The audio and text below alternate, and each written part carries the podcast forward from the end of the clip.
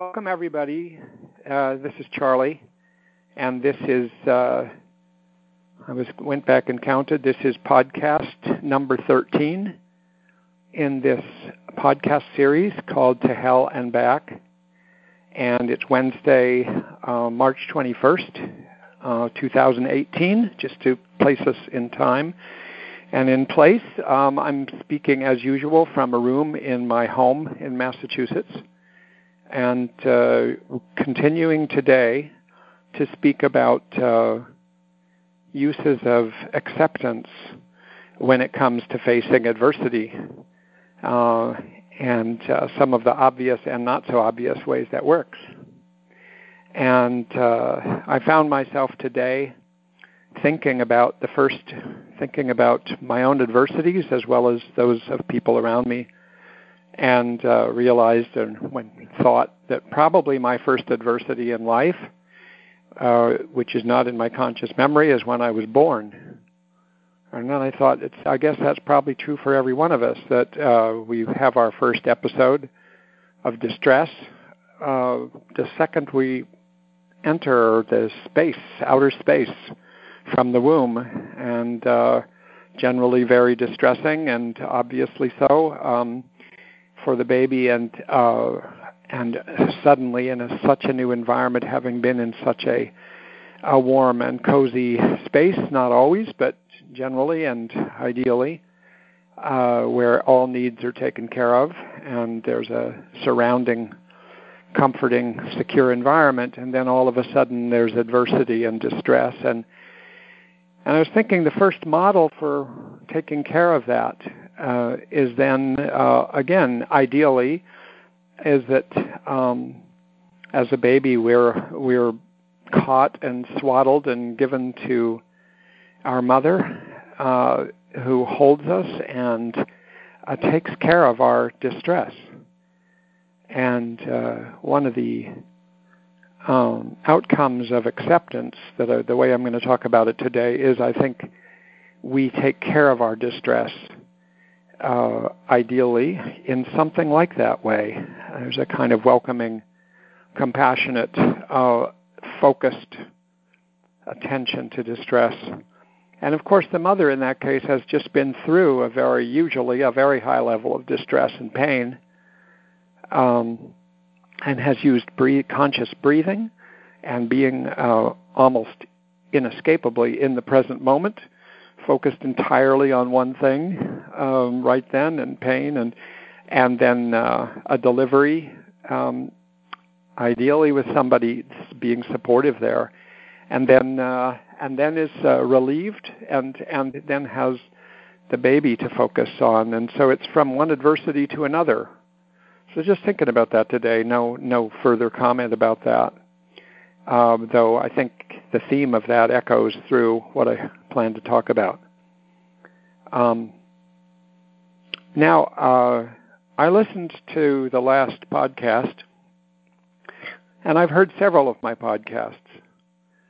And uh, listening to it's hard because, uh, well, first of all, there's the usual.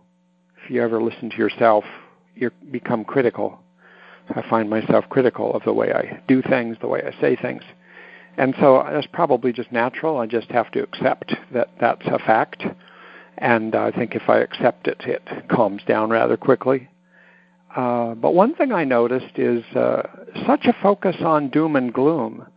I mean, of course, I'm talking about hell in life and different forms of hell in life, but I think it misses the point a little bit. I was feeling it's kind of unbalanced because um, as I think about it, and as I will talk about today, the very things that we do with acceptance in order to manage our distress, our pain, or the pain of others uh, is not different very much from what we do to be very happy. And sort of like the conditions for um, taking care of our pain is not too different from some of the conditions for creating our own happiness. And I hope to make that point today. And because, uh, I mean, even in the scenario of birth, of course, there is this uh, intense mixture of adversity, distress, and uh, and pain and uh, joy uh, and meaning. And I think that's more what I want to emphasize is that that's part of taking care of distress is is to have these other ingredients as much as possible when when it is possible. So um, what I want to do today uh, is begin uh, with a song, and it's a song that it's one of my favorite songs, and it's a song that uh, my my guess is of the people who would be listening, many of you know this song or have heard this song, either from me if you ever came to trainings with me, but also from other places because I think this is the I, I think it probably trivializes it to say this, but it's kind of like the theme song for Thich Nhat Hanh. If you go to a retreat, a Buddhist retreat with Thich Nhat Hanh and his monks and nuns, uh, will sing this, and uh, people learn it and then sing it together as a group. And uh, I brought it to my inpatient program in DBT after going to a retreat, and uh, remember teaching it to the whole program. And then uh, within the next week, a social worker from that program was out on a field trip with a bunch of kids uh, in her child's classroom on a bus that had an accident, and she had she taught them the song. So the song goes like this, and it really is. It sort of captures some of the themes of today. Breathing in, breathing out, breathing in, breathing out. I am blooming as a flower I am fresh as the dew. I am solid as a mountain. I am firm as the earth. I am free. Breathing in, breathing out, breathing in breathing out. I am water reflecting what is real and what is true.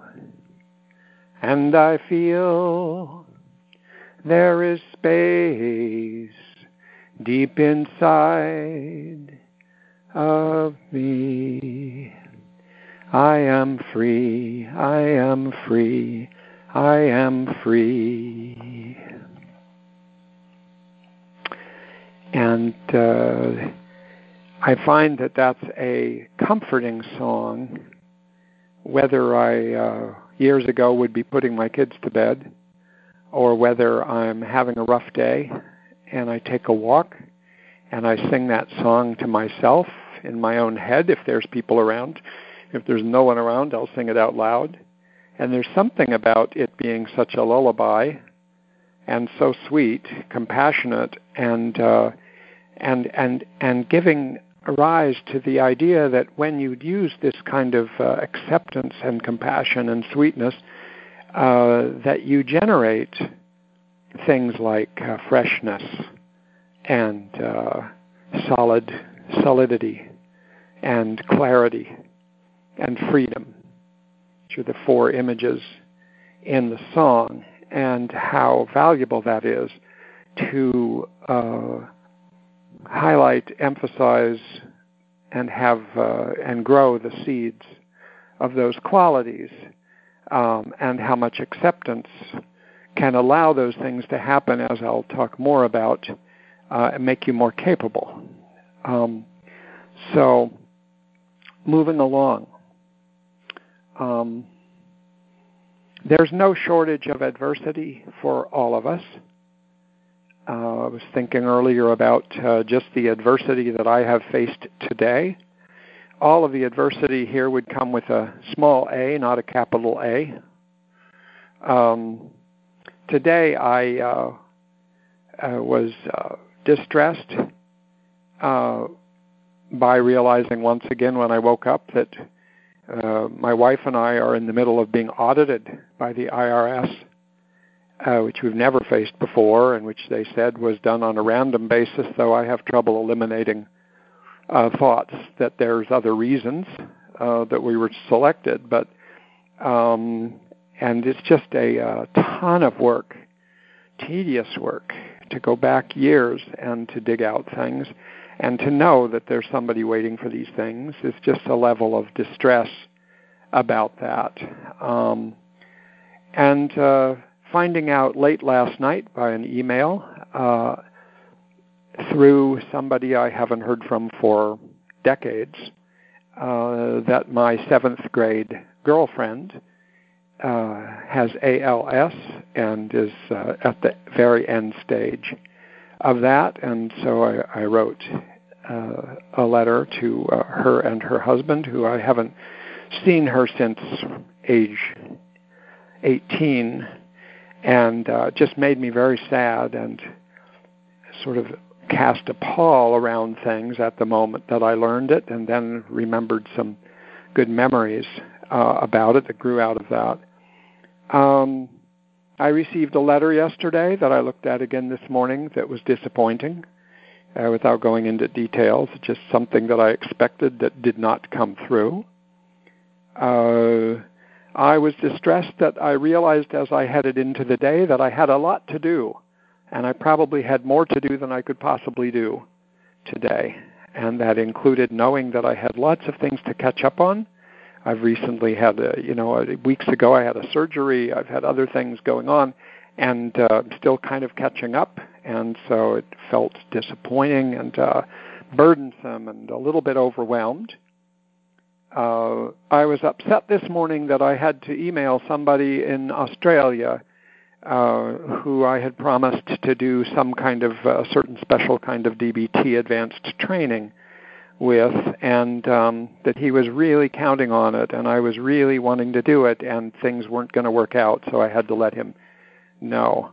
In other words, uh, this is uh, not. There's nothing special about this day or me uh, I think anyone listening to this podcast could probably have given their own list of things, uh, maybe even some things with a capital A or uh, today, and um, and so it's just you know life just throws one little thing after another uh, to most of us, uh, not ever, and not all the time, but a lot of the time, and it's just sort of how do we go through that. It's sort of like winds are blowing all the time. The winds of uh, of of things that are a little bit uncomfortable, distressing, disruptive, painful, and it's easy to get uh, overwhelmed and uh, blown over uh, by this, and p- have things pile up. Um, and so each of these things that come up uh, takes some degree of attention, and how we attend to them, I think, makes a big difference uh, when we're when we're down and out and we're already uh, under the weather, so to speak, or under a bunch of burdens, and then more hit, uh, we I think it's really hard to keep getting up, and uh, and so. Um, uh, it helps to be not to, it helps to be addressing not only each one that comes along in a certain way, but it also helps to have a certain stability or resiliency there in the first place. Um, and uh, I think you can cultivate that. I think you can cultivate responses to these things, and that's what I want to talk about next. Is uh, I started last podcast talking about the five principles that um, I that I uh, have in my mind about uh, acceptance, what it means uh, to to ex- to uh, use them for acceptance in our lives, and how that helps with going through hell and how it works with uh, generating happiness. So I want to go back. Uh, I started on some of them, and I want to uh, be uh, starting in a way uh, from scratch, but saying different and new and different things, um, and some of the same things. But I want to sort of put it together. So here's the first one. Uh, I want to I, I, I want to talk about it in a slightly different way than I did before uh, which is to establish ourselves in the present moment, um, which assumes that we aren't necessarily doing that to begin with. And in fact, I think usually we're not. At least I would speak for myself that usually I am not. Because when I do realize, when I do think, you know, I'm going to I'm going to wake up into this moment. I'm going to establish my mind and my presence and my attention in this present moment. I realize, well, I'm saying that because I haven't been. Um, usually, you know, busy. My mind is busy. It's busy with things outside the present moment, beyond this moment, behind this moment, in the past, in the future, other things, and I'm reacting to lots of things about all those things. And I think this probably is the way most of us goes because I think to establish yourself in the present moment is something that um, requires for most of us some degree of attention unless something happens, let's say like childbirth, the way I was talking about, it kind of forces you to be in the present moment. Um, but here's what I'm talking about now is that to establish yourself in the present moment, the metaphor I want to use is that we need to extend our roots into the here and now. Uh, we need to, and I, I experience this as a kind of a, almost a, almost a, what would I say, a metaphor that I feel. Uh, it's palpable to me sometimes when I uh, bring my attention into this moment. What do I mean? I mean I'm bringing my attention into what is coming into my mind, my body, my brain from the five senses of uh, sensory modalities. I'm, I'm seeing, hearing, smelling, tasting, touching. These things are coming in, and this is how I learn about the world. And uh, those things that are immediately there coming into my brain, um, that's the present moment. That's the real news. Uh, everything else is the fake news.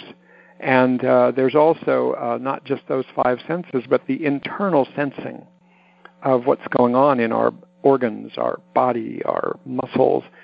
For instance, we I think we often have a sense of our own energy budget. When somebody says, "Hey, do you want to go do something?" you say, ah, "I don't think I could do that. I don't think I can do one more thing right now." We we're calling upon a very complex sensing of, uh, well, here's how much energy I think I have. I don't think I have enough energy for that. Um, and so when I say extending roots into the here and now, I just mean I bring my mind, bring my attention to what I see around me, what I hear around me, uh, what I feel, what I smell, what I taste around me, what I feel inside me, noticing those things, including noticing and sensing what my thoughts are that are passing through my mind. That that this is what I mean, and, and it's so simple to say and so hard to do because it's so easy to be pulled out of that as soon as we have a train of thought that goes somewhere else. Uh, we're gone. It, we're gone. Like boom, we just vanished. And uh, one of the reasons I like the breathing in, breathing out song is that when you do that song, it kind of brings you into that song and into breathing and into certain imagery. So it, it walks you through uh, it, in a structured way a set of images and uh, focus on breathing that, that I think brings you more into the present moment, though you could be singing that song automatically while distracting. So I think that's what I mean by coming into the present moment and establishing ourselves. Uh, the way a tree, in order to face the next windstorm, if only a tree that didn't have many roots could put their roots deeper into the earth, that's what I'm talking about. And and I think that I, I want to convey this, and I don't know that everybody feels it this way, but when I do that, when I just bring myself into the attention, into my attention into what's coming into me right here and right now, and nowhere else, and no when else, um, I feel like I've okay, here I am. I'm grounded, and I feel um, connected to my environment, and I feel aware of my body and, uh, and aware of my breath. And just this kind of awareness, I think, uh, creates a, a, a set of connections between me and what's around me, between me and myself. And I feel like that's where it all starts. And then something comes in from outside, and I'm, I cope with it from a place of being rooted. And if something comes from inside, let's say like anger comes up, say anger comes up. Let's say anger towards the IRS, which is, you know, anger towards a, another person, um, if that comes up and it's an uncomfortable level of anger, I might be able to establish myself in the present moment, and that will create a kind of groundedness in which I can have that anger. And I can allow myself to feel that anger, and I don't need to dash that anger away or to react against it uh, or to exaggerate it. I just can be with it. It's like meeting one form of energy, anger, with another form of energy, which you might call the energy of present moment, the energy of mindfulness, the energy of awareness, that it's a very meaningful energy that we generate. So that I think that when we do establish ourselves in the present moment, there are several products of that, several outcomes that are useful for us in coping. I think that, at least for me, and I think this is not unusual, if you really do that, there's a certain kind of greater objectivity that you look and you see things more clearly than if you're on the move or you're looking at it from a certain angle or from a certain intellectual perspective or a certain biased perspective or a certain emotional perspective. You are grounded in just basic factual stuff coming into you, and if you can take root, you look at things and say, "Oh, okay, yeah, I am, I'm angry uh, what am I angry about? And you might ask it rather than say, what the hell am I angry about? Or why did that happen to me? You're just sort of like, okay, what am I angry about? What am I angry about? And it doesn't mean you have to diminish your anger, though it does tend to contain it a little more. So I do think there's greater objectivity about anything from just looking more carefully at uh, some aspect of nature that you're looking at, or looking more carefully at somebody uh, sitting across from you uh, or or anything else. So I think there's more clarity and objectivity that can grow out of being in the present moment. I think compassion seems to grow naturally out of being in the present moment. It's just kind of I don't know, I can be upset with somebody reacting not from a present moment location. And I'm really mm, disconnected and have maybe strong feelings towards somebody, let's say I'm negative or I'm uncomfortable or I'm afraid or I'm ashamed or something, I'm looking at somebody, but then if I reestablish myself as more grounded, it sort of has to do with first establishing my relationship with myself more clearly and solidly.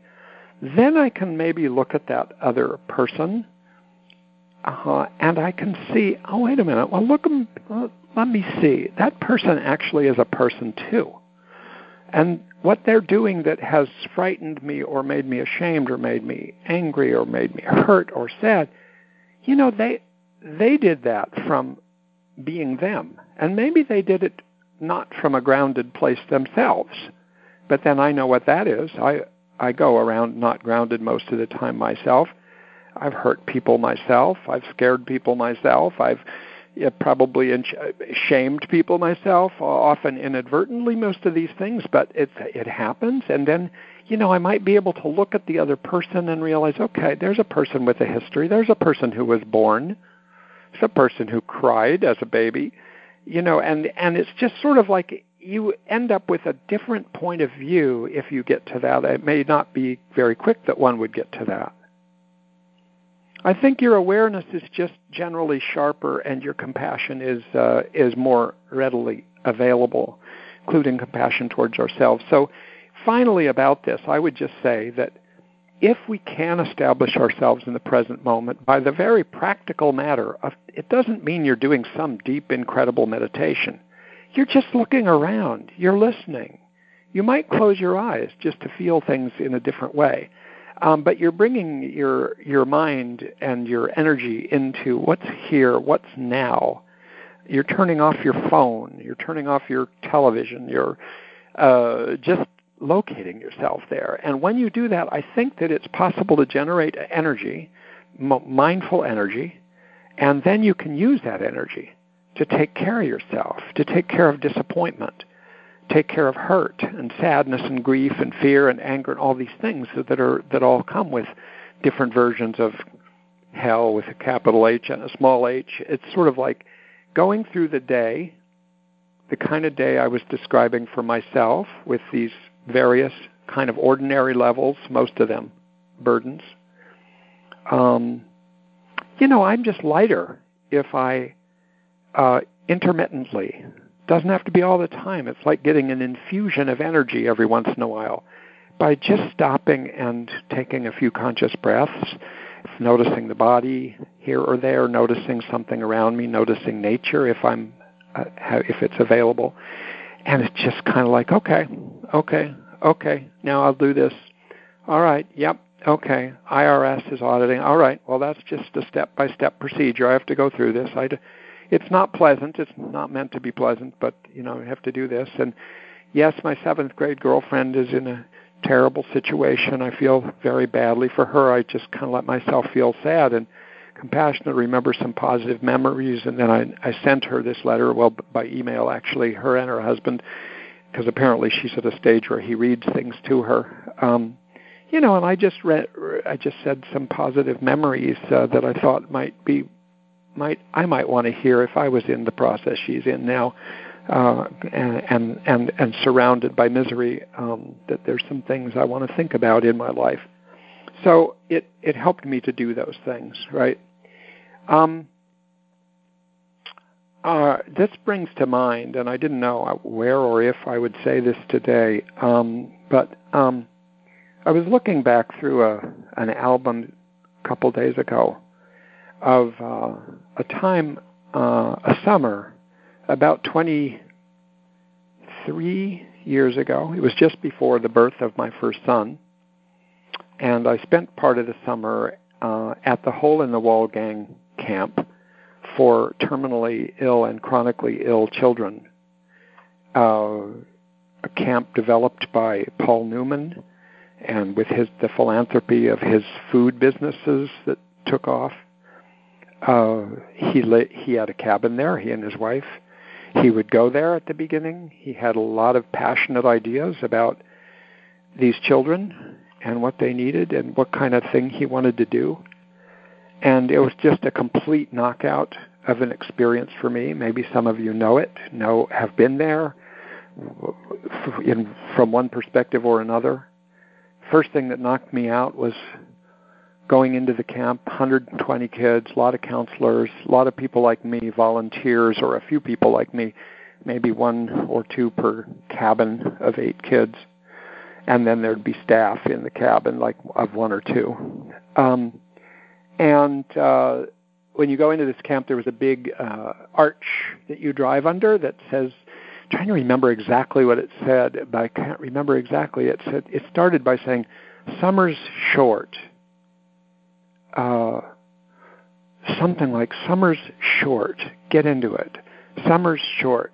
Uh, make it count, or something like that. You know that a course is just one step removed from life is short. Uh, get into it. And so I was already uh, just had tears came to my eyes because uh, also there were uh, that was a couple days before the camp uh, started because there was it was an orientation for us, and then but was the same place where all the families and kids come in a couple days later. Um, and I want to say some things about this camp because I realized as I thought about this today that this camp was based so much on what I'm talking about that you could almost boil it down to being an attempt to build an environment for kids in distress kids in pain, kids in medical treatment, kids knowing or thinking they may die soon. Uh, what kind of place would you make? And it was just so beautiful uh, what he developed, what they developed. Um, and so uh, I want to say a little about it and how it manifests what I'm talking about. Um, he wanted to create a camp for sick children whose lives were dominated by medical facts and medical procedures for sometimes for years, sometimes not not as long. And he wanted it to be a camp where kids had as normal an experience as possible of camp, a camp experience for really kids that are in this situation. So there needed to be medical care there and there was. There was a medical setting there near the dining hall. It was called the OK Corral. And if you needed to get your chemotherapy in the morning, you'd go to the OK Corral on the way to the dining hall. And it was it looked like a, a corral. It looked like a log cabin. You'd go in with stuff around it that did not look like a medical place. It looked more like a corral, like a horse place or something. And and uh, you'd go in there and get your medication or get tested for whatever you're doing, and then later in the day you're you're going back there whenever you're supposed to go there, and it's a very low key part of the camp. And there's a place I noticed right away in this giant, beautiful dining hall, again sort of constructed in a log cabin style, but very big, easily accommodated 120 kids with all these tables and some other space. Um, and in uh, in the back middle of it was a uh, a place by a fireplace, and with several um, couches, comfortable couches around, and it's a place where kids, if they don't feel good, if they don't feel good enough to be sitting with their peers at at a meal, uh, or if they just have to be sitting out of an activity, they can go sit there and hang out there, and it's comfortable, and they have stuff there to read or to play with or to look at or puzzles. And it's just a very cozy kind of place. And kids would just come and go from there. But mostly the camp was set up in a way that kids really wanted to be with their group and they would try to be with their group and counselors and would create a culture in which you were really trying to get everybody to, to be in as many things as possible. And I've found going through the day this extraordinary extraordinary, like a modeled something for me that's part of this talk and it's part of myself, um, is that the focus on going fishing, on swimming, on taking a hike, on doing some kind of art or craft, rolling out in, uh, on the grass or looking at the sky from the grass, um, doing at camp, uh, doing an overnight walk into the woods and then build a fire and stay overnight as a group. Things like that were the centerpiece, like camp. It was like camp. And you're going around, and I'm going around helping kids do all kinds of things and being kind of an organizer and a helper and whatever it is. And um, and meanwhile, I'm aware, not far from the front of my mind, oh my God, these kids their situations, and I knew about the ones in my cabin. There, I was in the cabin with the oldest kids, which was 13-year-old boys, and so there were eight 13-year-old boys, every one of whom had a very serious illness, and um, uh, I would hang around with them. But I would, there were kids as as young as six and as old as 13, um, and there was a kind of a uh,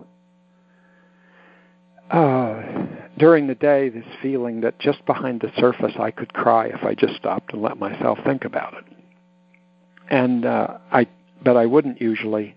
Something might bring tears to my eyes, but mostly it was like we were laughing, we were having fun. I mean, they kept the water a nice warm temperature, uh, and it was fun to be in. It was a beautiful big pool all kinds of surprising things would happen, and this is the advantage of having uh, philanthropy there and Paul Newman and his food paying for stuff. Uh, because you know, one day, one one night after dinner at the dining hall, we all go back to where the cabins are, which form a giant circle around a giant field that has lawn in it. And so the cabins, it's like one giant circle of cabins and uh, you go back. We went back to the giant circle, and in that circle there were eight uh, hot air balloons, beautiful colors, already inflated and ready to go up. And was total surprise to everybody, including the counselors. And then the kids are being loaded into hot air balloons, uh, going up and going on rides, and then coming back down, and then other kids are getting in. And just something like that happening. Like, oh my God, look at that. Um, so there were all kinds of joyful moments and relationships being built and kids, you know, developing skills and activities and doing things, you know, that that you do at camp. And you just looked like a normal camp in so many ways, unless you just doubled down and looked around and saw, oh yeah, there's the OK Corral, there's the couches, oh, there's kids that can't really do very much right now. And so just below the surface, you're dealing with all this. And I think it's in a way, it's a model for being in the present moment. This camp was like built for being in the present moment. Just that's what camp's built for. In some ways, a good camp and kids are going from one thing to another to another, and they're engaged in it, and they're doing it, and that's what they're thinking about. And they, when they go to the dining hall, there's somebody who's playing. Uh, music. They had an ex- a, a really uh, talented kind of young man who was one of the counselors, but he was he doubled as being the guy who was the kind of I don't know MC during dinner, with a uh, with music up there and with a microphone and with uh, really calling out names and and and making it a lot of fun. So even during a meal, it was a lot of fun. During one of the meals, I was sitting at breakfast with these 13-year-old boys, and I looked behind me on the benches at the next table, and there was a a man with his back to me. He looked like an old guy, and I said, uh, I said to the guys at my table, I said, "Hey guys, who's the old guy over there?" And one of them said, "Oh, that's Paul." I said, "Really? You mean Paul Newman?" He says, "Yeah, that's Paul. He always comes around." And they they knew him from earlier in the week or from a, a previous year if they were there a previous year because some of these kids had chronic illnesses and they were coming back. And th- this was all for free. Families had to pay nothing for this because it was paid for by all this uh, popcorn and salad dressing that we were all buying things like that. Um, so it was a very engaging dining experience. Um, and then what would happen at night was very interesting. At back at our cabin, before we'd go to bed, we'd have a cabin chat. And the first night, the ca- and it was these were led by the staff counselors, not by the volunteers like me. Um, and it, they were leading this, you know, discussion, just talking about what'd you do today, normal talking. So the first night it was like that, and kind of chatty and superficial. The second night it was a little like that. By the third night, they were just allowing things to come up and kids were just bringing up stuff about their illnesses about their day about their aches and pains and it just was so moving. I mean i really felt like this was a perfect example in the terms of, what i'm talking about today of uh, generating mindful energy during the day focusing on one here and now thing after another uh, generating that kind of energy, that kind of experience, and then sitting down and talking about these uh, life uh, altering situations for everybody. And the kids were so matter of fact to some degree about it. I mean, it was moving. There were tears sometimes, but kids were just saying, you know, I don't know. I don't know if I'll be able to be at camp next year because I, you know, my illness, there's a good chance I'm not going to make it. And um, then someone else would say something like that, and someone else would comment on, you know, he was having some pain. He thought maybe he was even closer than that. And another one was saying, gee, I hope it never happens. I want to do such and such with my life. And it was like, oh my God, it's incredible to be here, able to have this conversation in a reasonable but emotional way in a in DBT terms in a wise-minded kind of way and the counselors were very good at at monitoring and managing these conversations. Um, there was one boy I just want to finish by saying there was one boy in our group uh, went by the nickname of Muggsy and there aren't many people who go by that nickname so it's possible that somewhere somehow uh, his parents or somebody who knew him would hear this. Uh, but I thought about this in advance, and I thought, you know what? I don't think that would be a problem um, uh, because uh, his parents were so grateful for the camp, and uh, and I heard from them and talked with them a bit afterwards. Because um, Muggsy was the was the closest to death of anybody in our cabin. Um, he had been a uh, a super champion athlete, uh, tri-state or something like New Jersey, Connecticut, New York, tennis champion uh, at age like 11 or something, and he was really smart and a very interesting boy. And by the time I met him, and he's 13, he had had like a fair amount of time with brain cancer. And I'm sorry if if this conversation is too upsetting for some people. I'd say just you know you don't have to listen to all of this. Um, I, I don't, you know, depending on your circumstances, it could be painful to hear about these things, and I understand that. Um, but Muggsy was uh, a great spirit, but he was uh, really uh, disabled by this point. He really couldn't uh, walk. He had to be in a wheelchair. He had trouble getting up and getting dressed, and he was, uh, you know, and he wanted to be in everything. And uh, I spent a lot of time with him as the as one of the volunteer counselors, helping him get around and get where he wanted to go.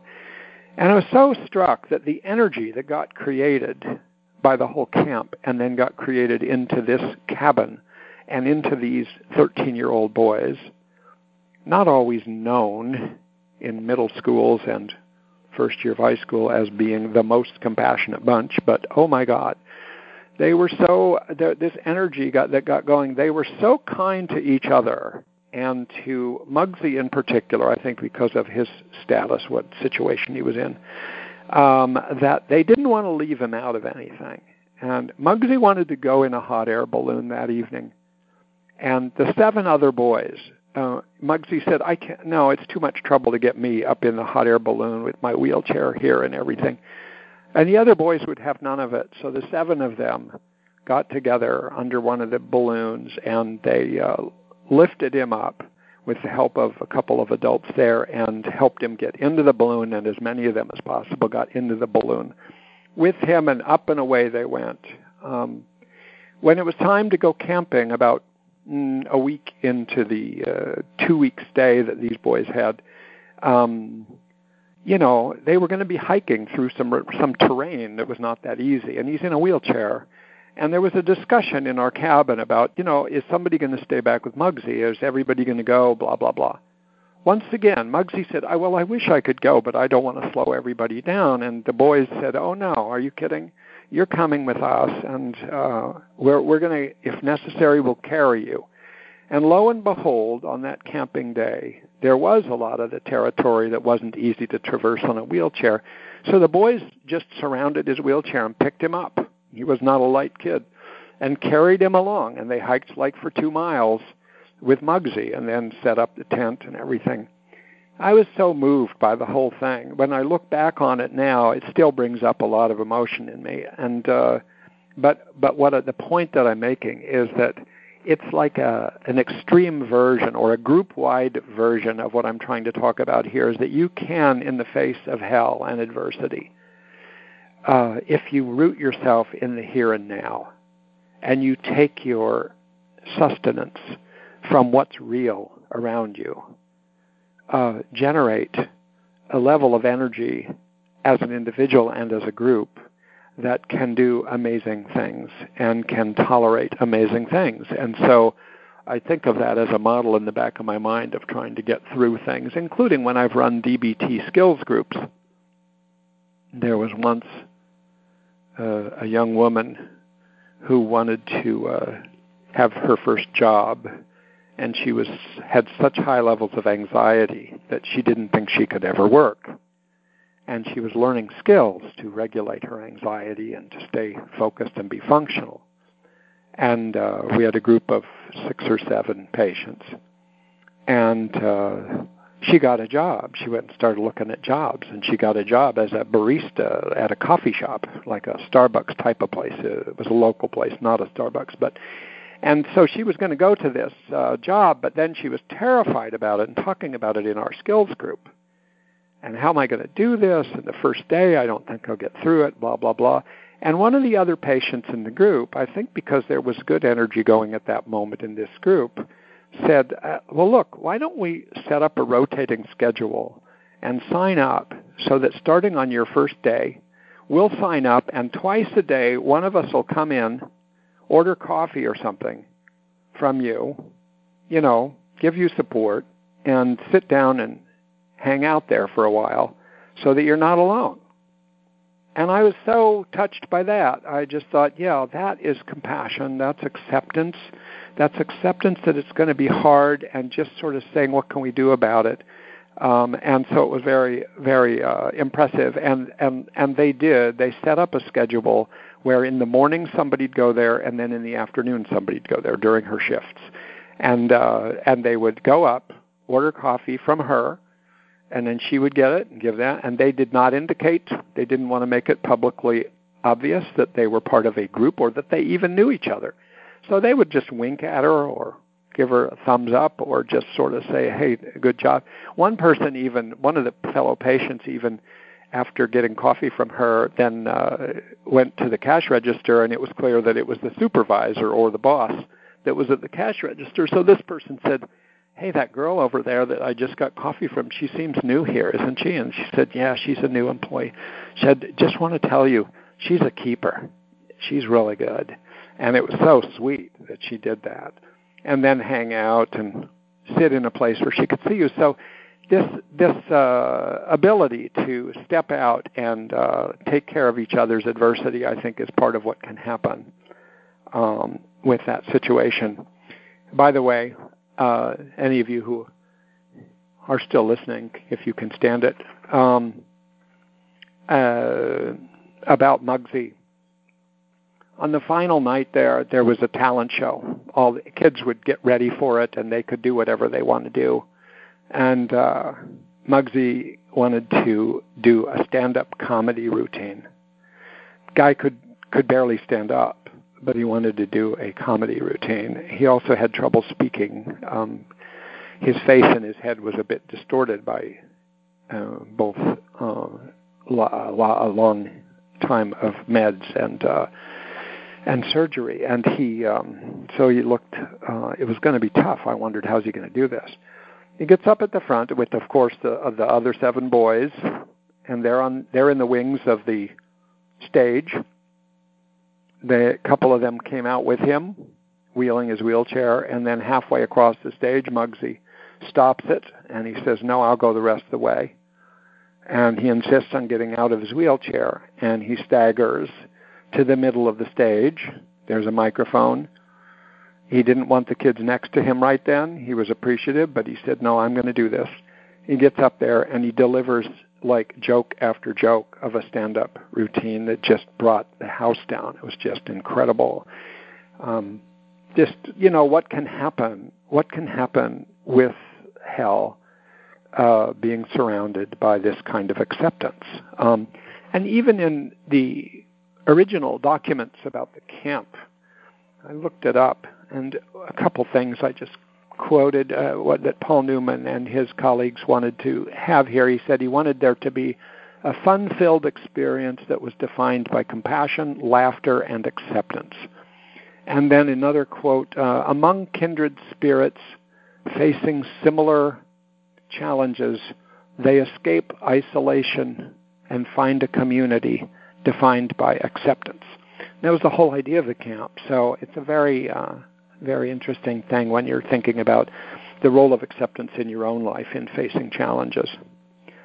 So, let everybody take a breath. Me take a breath. Ah, that's sometimes what it is. Just take a breath in and a breath out, noticing everything in the present moment when you're emotional. Um, all right moving on, what do you notice when you're establishing yourself in the present moment, which to me is the core principle of the acceptance principles? Well, a number of things that I can say fairly quickly because, in a way, they've already been illustrated. You notice impermanence. You begin to notice when you really pay attention that things are changing, things are passing, I mean, we don't usually notice it day by day unless you were sitting at uh, wherever you live and watching a certain tree or watching the foliage around and realizing that every single day everything is different. Things are evolving every day. Things are dying, things are living, things are being born, things are coming to life, etc. And you realize that, you know, yeah, summer is short, life is short um, connections to other people can be very brief. If you realize that, that everything is passing, everything is impermanent, uh, that can be an intellectual realization, which doesn't go very far. It's just kind of interesting. But what makes it more useful is if you can really uh, grasp it and let yourself realize that every moment is unique.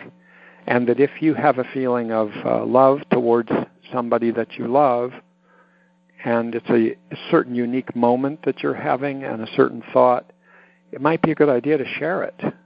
Um, and if there's something that needs to be taken care of, it's not going to take care of itself necessarily. So you might just jump on it. You might be more likely to if you're thinking, well, things are passing. You know, I'll do this now. I better do this. Or like my friend, and I've probably mentioned this before, my friend uh, who did pass away in 2003, uh, Cindy Sanderson, that, you know, when we would teach, and she had this strategy about teaching that if you have an idea, uh, to try something new and different or on the edge or you're not sure if it's a good idea, just do it. You know, as she would say it. Uh, it was her what the fuck strategy. Just what the fuck, just do it. You know, life's short. Um, and uh, unless it's going to be really damaging to somebody. And so I think that um, there's all of these things follow from recognizing impermanence.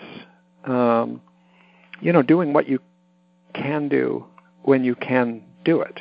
Um, then I think there's another principle that uh, one gains recognition into, more deeply recognizes when you really go routinely back into the present moment, uh, which is um, that uh, that that your anxieties and fears and a lot of negative feelings are driven in part by these attachments.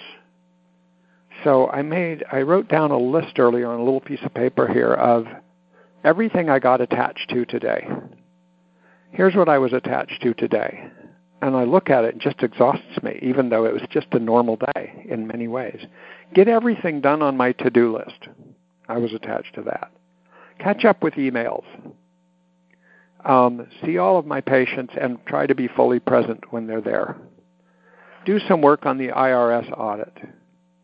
Come up with some, at least one or two great transformative ideas in therapy.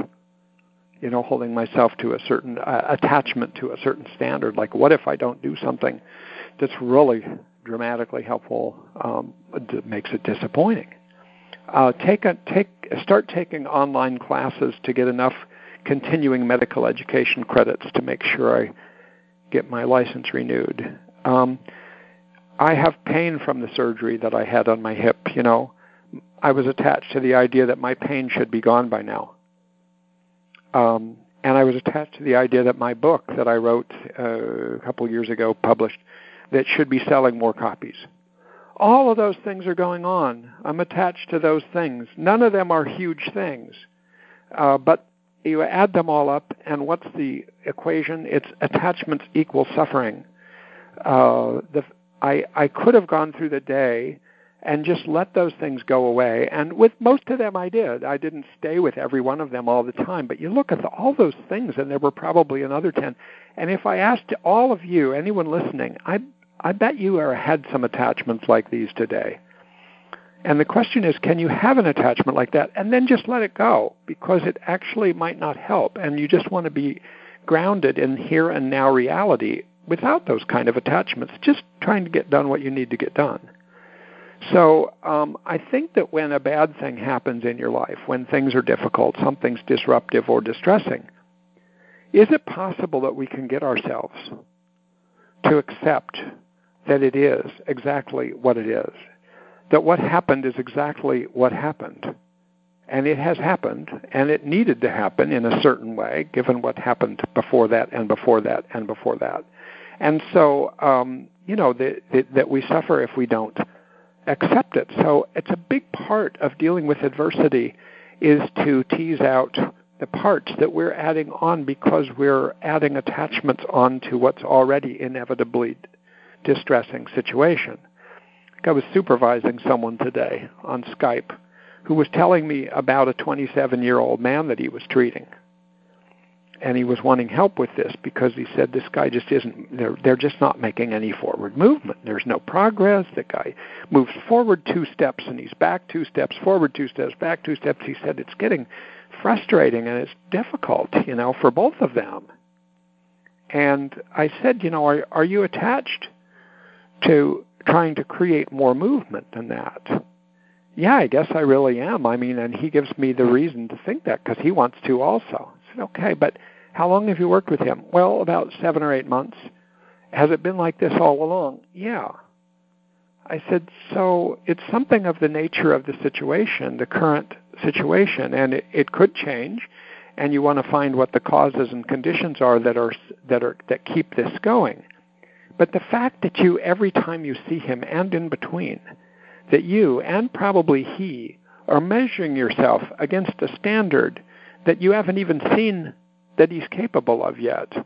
I just wonder if you're kind of narrowly pressuring in on something that's unrealistic right now. And it sort of had to do with trying to relieve his distress uh, that caused him to be suffering because of his attachments. Uh, and recognize this is as it is. And maybe if he thought that way, things would shift. Interbeing. Gosh, this is what I got to last time. Let me just say about interbeing for these four minutes. It's the other. Interbeing was sort of captured by the camp. The idea of interbeing is kind of deep. And it's really the idea that uh, that we are uh, incredibly interdependent. That there is no such thing as just me. That I can't. If I, it's it's incorrect to think that I am.